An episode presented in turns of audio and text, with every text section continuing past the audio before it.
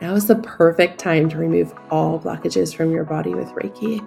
That's why I have created the Fertility Foundation Collective. We now have over 60 Reiki babies. To join, go to carolinasotomayor.com. Hi, I'm Carolina, your podcast host and expert womb healer.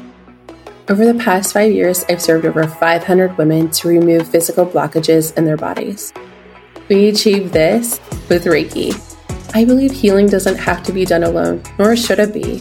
You will hear stories of healing, methods to heal with, and guest speakers covering taboo topics you won't hear anywhere else.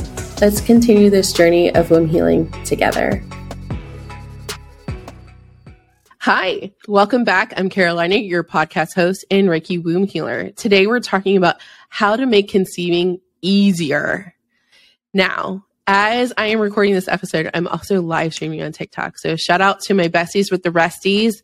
If you haven't already followed me on TikTok, make sure you do that and make sure that you give me a shout out on Instagram, screenshot this episode and tag me. I want to know who's listening and I want to know what you think about this podcast make sure to send me a DM.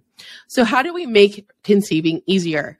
I think that that is such an important question to ask. It is something, a question I get frequently.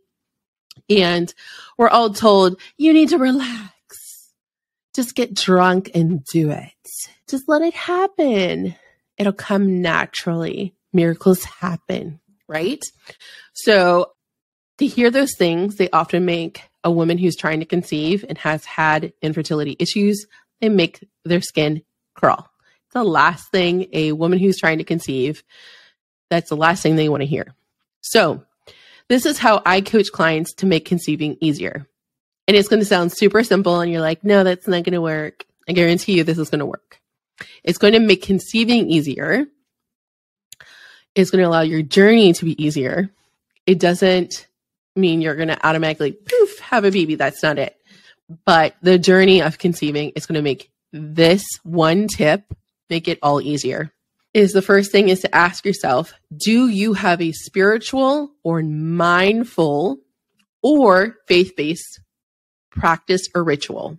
For example, do you have a form of meditation? Do you pray? Do you ground yourself? Do you work out? Do you have affirmations that you say every day? Are you moving your body in a way that reduces stress? Are you doing breath work? Are you doing Reiki? So, wherever there is pain, loss, trauma, hardship, there are lessons to be seen and transformations are happening. Whether you are seeing those transformations consciously or if someone's pointing them out, whenever there is pain, we are never left the same. If you get a divorce, that's going to alter how you see things. Pain can change your perspective. Loss, pregnancy loss, miscarriage, negative pregnancy tests, disappointment. All of those things, they can really leave you forever changed. And that's okay. However, and it's part of the journey for some. I hope it's really this is not your story. However, how we move through those painful periods, talk about a pun. How we move through those painful moments in life is really important. That's why I ask do you have a mindful, spiritual, or faith based ritual, or practice that's consistent in your life. When you have a form of mindful practice that is consistent, studies show it is going to reduce your cortisol, which is your stress hormone levels. It's going to reduce your anxiety. It's going to reduce your depression. It's going to regulate your blood pressure. All of those things that are super important for conceiving, the doctor is going to ask you, what are your stress levels like? What's your lifestyle like? If you already have children and you're trying to conceive a second or third or fourth, whatever it may be, or maybe it's your first, maybe you have stress from those other children If they're young, you know, it can be really loud in your house. And if you have a job on top of that, that's stressful. So, what are we doing to release the stress? What are we doing to regulate our nervous system? Because that's really what it's about.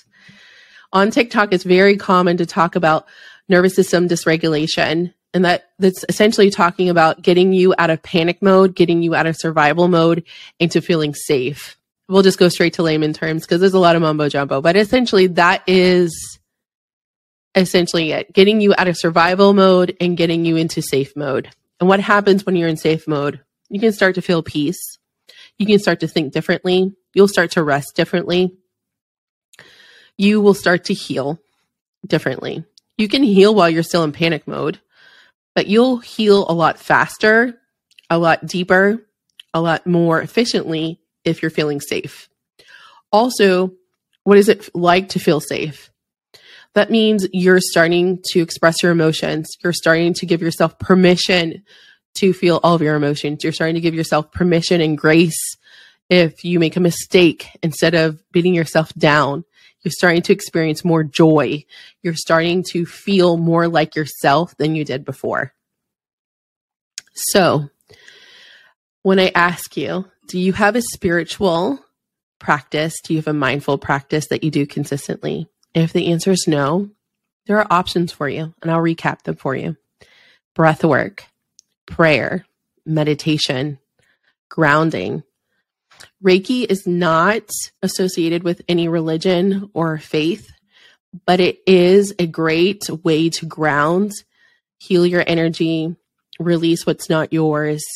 I do it daily. It is my favorite way to consistently regulate my nervous system so, when we are able to reduce our stress, anxiety, depression, and cortisol levels, we will allow our womb to relax. We'll allow our emotions to flow, feel safe to express those emotions.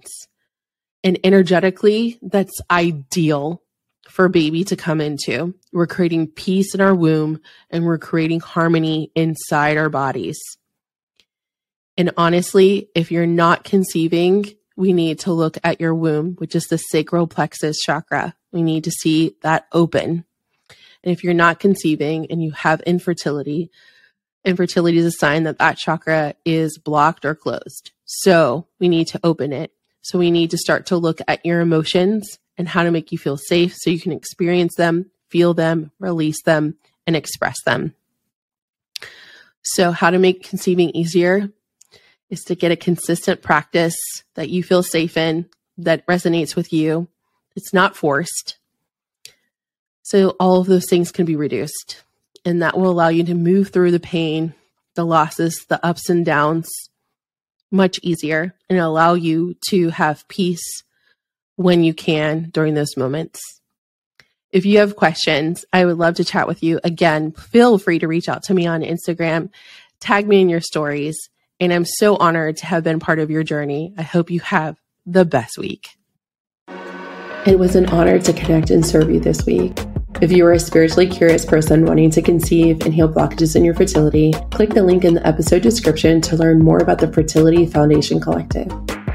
Until next time, my friend, know you are loved.